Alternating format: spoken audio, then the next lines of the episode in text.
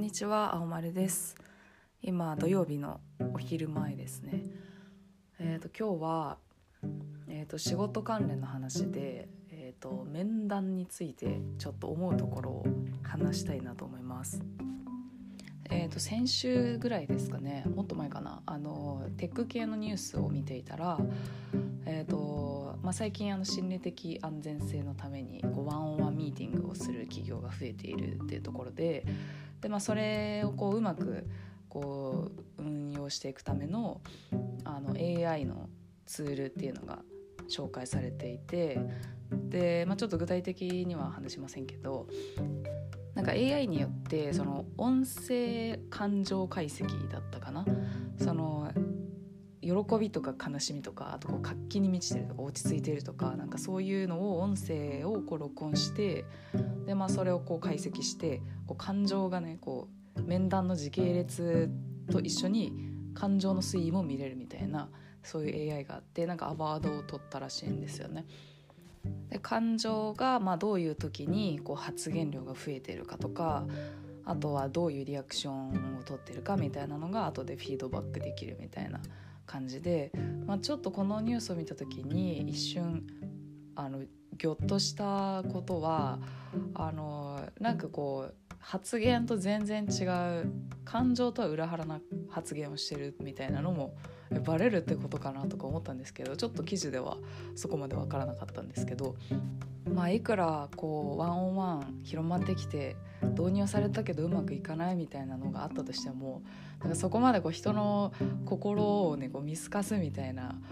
ところまで行っちゃうとちょっとなんか違くないっていうふうに思っちゃうんですよね。まあただその面談っていうのがすごく難しいっていうのは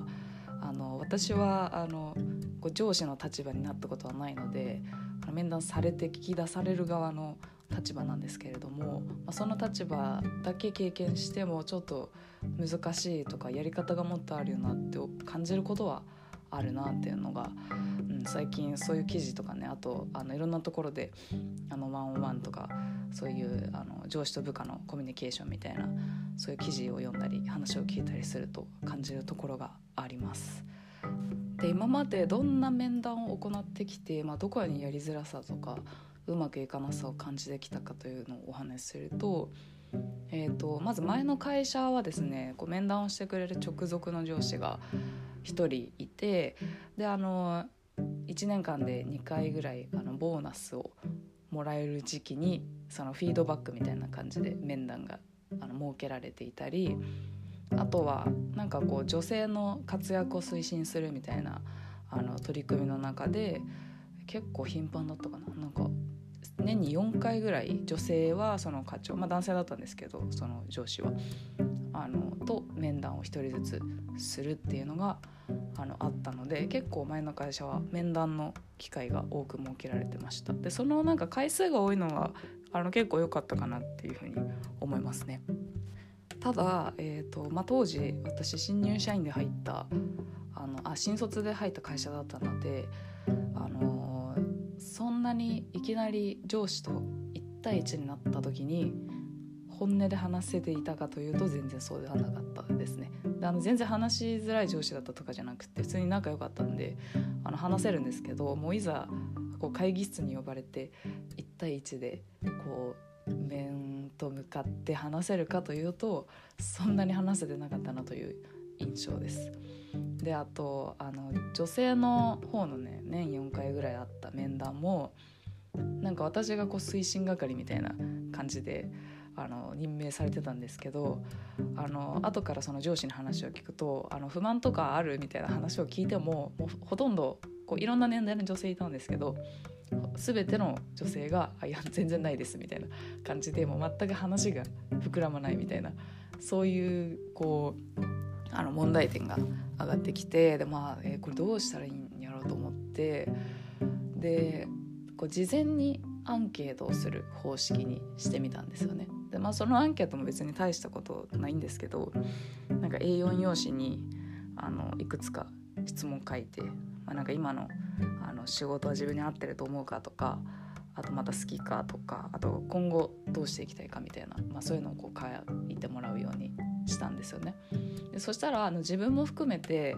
あの結構事前にこう自分の考え整理してあのこうアウトプット紙の上でアウトプットできるようになってでそれを事前に上司に渡して面談までに上司が読んででその紙ベースで当日話をするみたいなあのそういう形式にしたらあの結構みんな書いてくれて、まあ、すごく長文を書く人もいればあのあっさり書く人もいて、まあ、そのあっさり書いてる人は、まあ、それが本音なんだと思うんですけれどもあのまあこうより以前よりはやりやすくなったとかこう考えをねより知ることができたみたいななんかそんなあの結果になったことがあります。で自分もあのもうぶっつけ本番みたいな感じでこう呼ばれて話すいきなり話すみたいなそういう時はあんまり話せてなかったんですけど、まあ、その紙導入されてからはこうマイナスに思っていることとかあとはあのその面談始まってからまあ数年後12年後ぐらいに私は退職してるんですけど、まあ、ちょっとそんな退職も視野に入れてますみたいなことも、まあ、あのこう4割ですけど紙に書いてで、まあ、それベースであの上司と話ができるっていう。なんかこういきなり口頭でちょっと課長話があるんですけどみたいな感じでそういうマイナスマイナスっていうかその自分のキャリアのこととかをね話すよりかは全然やりやすかったかなっていうその最初の一歩を踏み出しやすいのかなと思いました。その紙でやるっていうのは。で、えーと、転職をして今の会社はあの前の会社よりもあのかなり規模がちっちゃくなって20人ぐらいの会社なんですけど、えーと、いわゆる幹部幹部？役員か。が、えーと、3人いてで3人対1人の面談になるんですよね。でまたこれも前の会社と一緒で面談する時はもういきなり呼ばれてで3対1の部屋に招かれるみたいな。で私は割とあの忖度せず言う方なのですがさすがにその50代ぐらいの役員3人目の前にベラベラ喋れるわけではないなというのをあのすごく体感していてでやっぱりその若い社員であればあるほど全然意見出せてないだろうなと思ったんですよね。そうただ自分の意見をこう抽出してもらえる機会その部下と上司がつながる機会って多分そういうとこにしかなくってでなんかこれちょっと全然うまくいってないんじゃないかなっていう気はあのまたしてもしてます。でしかもなんか抜き打ちで結構こう事前予告なしに呼ばれるみたいな形式をとっててでなんかそれをあえて撮ってるみたいなことを聞いたことがあってでなんかそれはどういう意図なのかよくわからないんですけどなんかこう事前に考えを整理させる